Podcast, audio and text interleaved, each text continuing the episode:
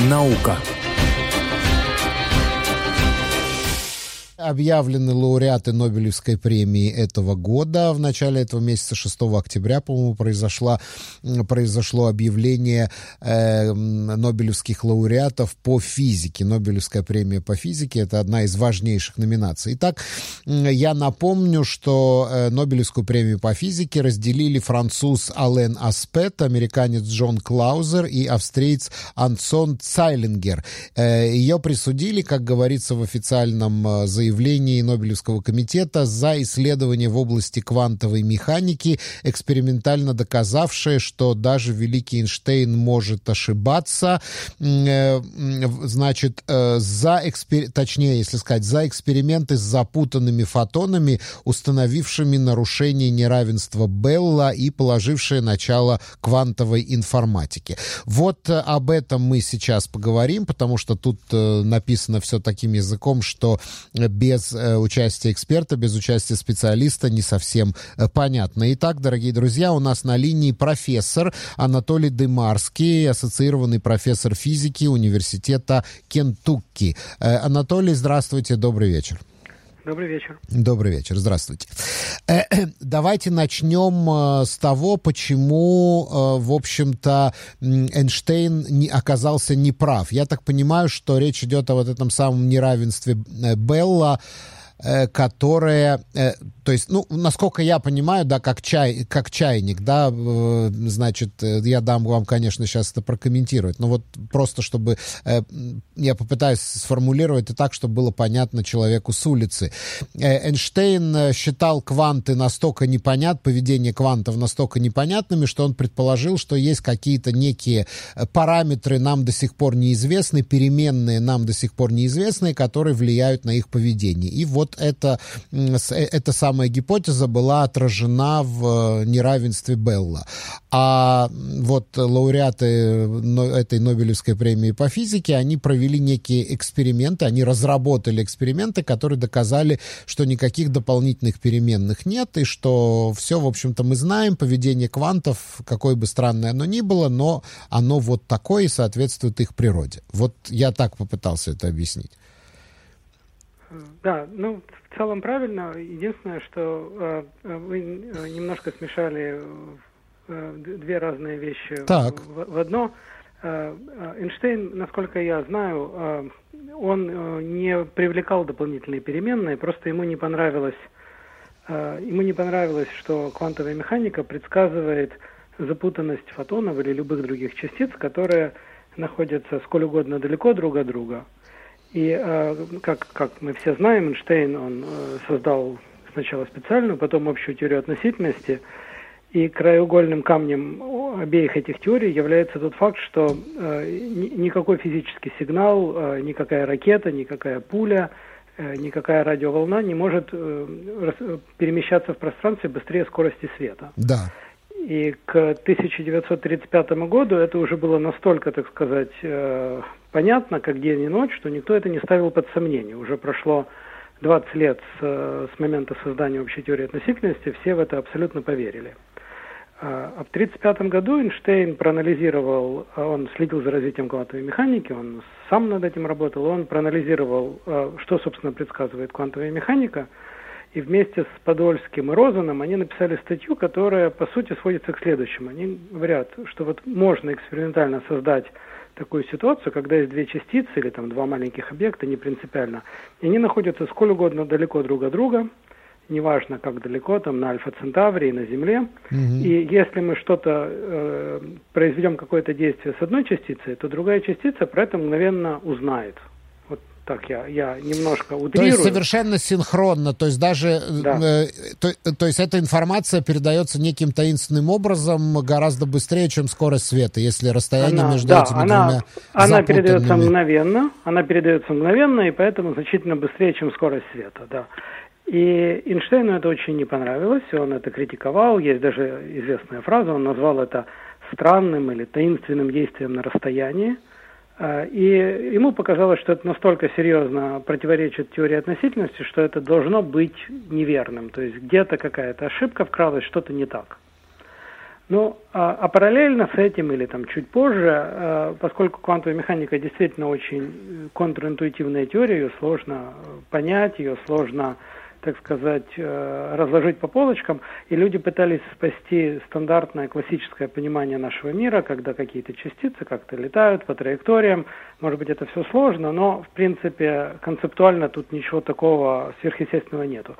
Так вот, э, разные ученые пытались эту вот простую классическую картину мира спасти, и они придумали такой вот трюк. Представим, что мы просто не все знаем, такое всегда можно сказать. Mm-hmm. И есть какие-то дополнительные параметры, как мы можем назвать, переменные, но они от нас скрыты, мы их просто не знаем. Вот кто-то их знает, но мы их не знаем, у нас просто нет экспериментов их промерить.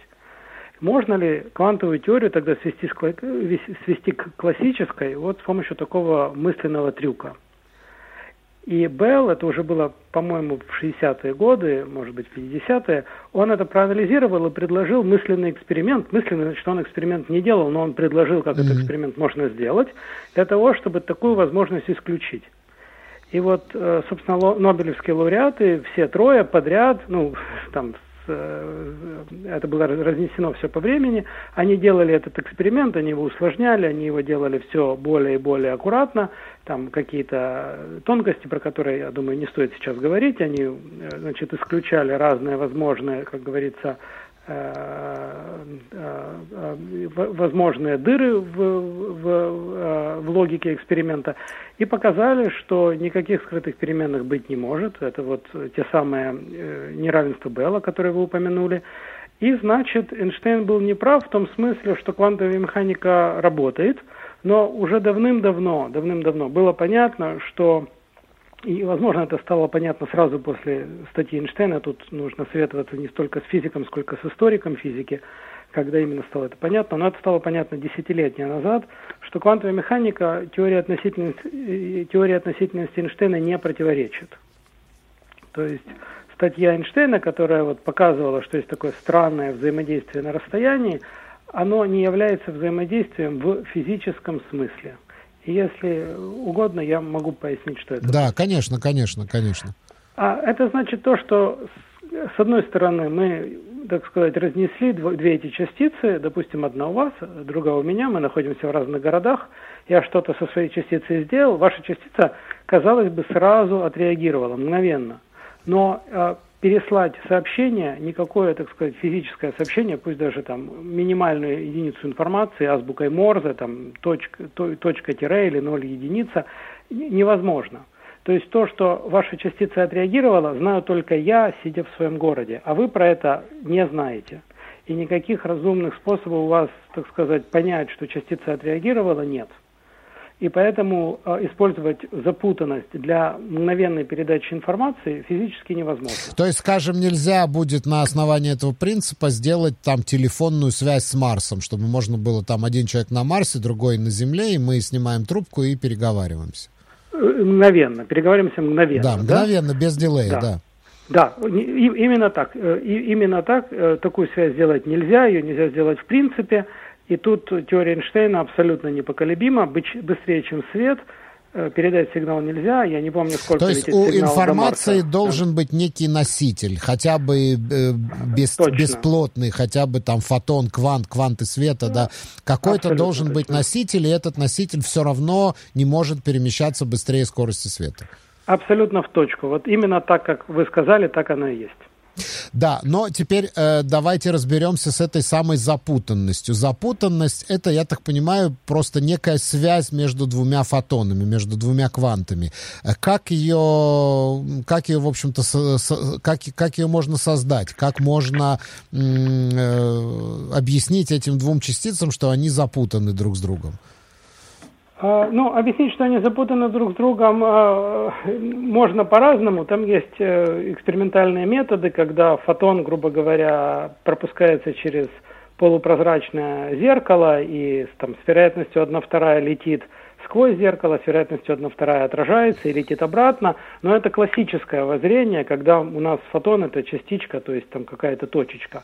А квантово-механически у вас сразу происходит ситуация, когда сейчас фотон разделяется на два, и один летит сквозь зеркало, а другой летит обратно. И вот эти два фотона, они оказываются запутанными. Mm-hmm. И э, вот экспериментальная техника, насколько я знаю, э, э, проверка неравенств Белла, она как раз была построена на экспериментальной технике с фотонами. Э, но э, я так понимаю, что вся феноменальность кванта, она состоит в том, что он может быть одновременно в э, бесконечном количестве разных состояний. И именно то состояние, которое мы будем замерять, оно и появляется. Там, например, мы хотим замерить поляризацию, мы его замеряем, и да, действительно, мы э, получаем поляризацию, и запутанный с ним фотон тоже проявляет это свойство. Все, все так. Значит, вообще запутанность, э, ее можно разложить по полочкам. Э, значит, полочек на самом деле всего лишь две. Первая, самая сложная полочка, это принцип суперпозиции. То, что вы сказали, что любая квантовая система, она одновременно находится во многих разных состояниях. И мы знаем из фольклора, что такое бывает на примере кота Шрёдингера – который одновременно и жив, и мертв. Да, да, да. Это вот стандартная ситуация. Это вот есть, это первая полочка. Она уже очень неинтуитивная, она не классическая, в реальной жизни такого не бывает.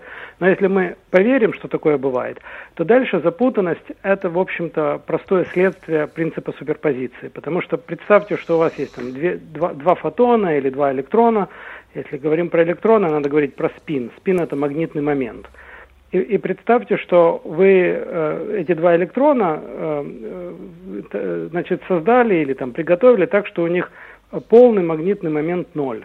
Ну, значит, да, нету. Да, да. Э, можно представить, можно думать просто об обычном магните, который вы его разделили на две части, его полная, так сказать, намагниченность ноль, потому что у магнита всегда есть северный и южный полюс. Да. Вы его разбили на два, значит, там, су суммарно все равно намагниченность ноль. Но при этом у одного электрона может быть намагниченность плюс один, а у другого будет автоматически минус один. А, а может быть наоборот. И тут, при, тут принцип суперпозиции проявляется. Оказывается, что сценарий, когда один электрон плюс, а другой минус, или наоборот, первый минус, а второй плюс, они существуют одновременно. Угу. Они, а теперь, если вы за один э, электрон возьметесь и отнесете его, так сказать, в другой город, то у вас возникнет ситуация, когда у вас есть два электрона, один плюс, другой минус, или наоборот, первый минус, а второй плюс. И все это существует одновременно. Угу. И тогда получается, что электроны запутаны. Потому что вы не знаете, в каком они состоянии, вы не знаете. Но если вы свой в своем городе промеряете и выяснится, что он плюс, то тогда из-за полного сохранения магнитного момента другой обязан будет быть минусом. Хотя еще секунду назад было абсолютно непонятно, в каком он состоянии. Mm. Но, тем не менее, в официальном заявлении Нобелевского комитета говорится, что и Нобелевскую премию им дают еще и за то, что они положили начало квантовой информатики. Вот все-таки мы с вами только что обсуждали, что информатику-то, информацию таким образом передать нельзя. Но, тем не менее, почему-то здесь говорится, что они положили начало квантовой информатики. Вы можете это объяснить? Э, да, да, могу. Значит, тут очень важно подчеркнуть, что информацию нельзя передать мгновенно, но передать, э, передать информацию с помощью запутанных фотонов можно. И а, это имеет огромное преимущество. Например, есть такая область целая, и один из нобелевских э, лауреатов, вот, собственно, э, третий лауреат, Антон Цайлин, Цайлингер, Цайлингер, он он а, как раз известен работами в этом направлении.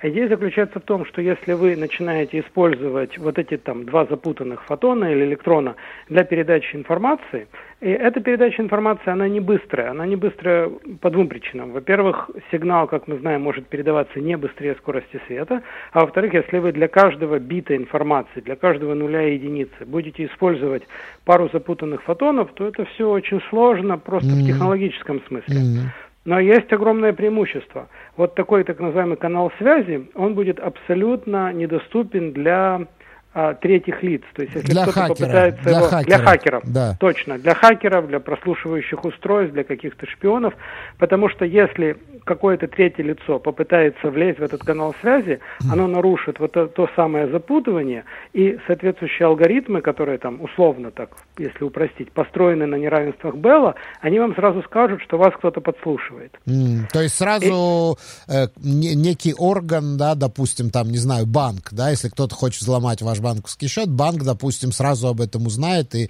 отключит. Ну, если вы с банком коммуницируете, то есть вы проводите транзакцию, там, например, кредитной карточкой, и связываетесь с, банк, с банком через запутанные фотоны, да, да, да. то тогда взломать это невозможно. Ну, понятно, что в реальности у нас нет технологии связываться с банком, но вот а, Антон Сайлингер, он а, использовал запутанные фотоны и связь через спутник, это известный эксперимент, в 2016 году они вместе с а, Китайской академией наук сделали такой эксперимент, и они прямо делали, насколько я понимаю, видеозвонок осуществляли на, пропускали через спутник с помощью запутанных фотонов. Mm-hmm. Это было, так сказать, проба пера, доказательство того, что это возможно, но, безусловно, э, сейчас идут разговоры о том, что там через 10, 20, 30 лет обычный интернет будет заменен так называемым квантовым интернетом, и уже связываясь с банком там, на повседневном уровне, вы будете использовать вот такие вот защищенные каналы, и можно будет навсегда забыть о хакерах, а, тех, кто там пытается украсть ваши банковские данные. Вау, вау, вау. Большое спасибо. Наше время подошло к концу. Профессор Анатолий Дымарский, ассоциированный профессор физики Университета Кентукки. Большое спасибо. Я благодарю вас за участие в нашей программе и за эту суперинтересную беседу. Спасибо. До свидания.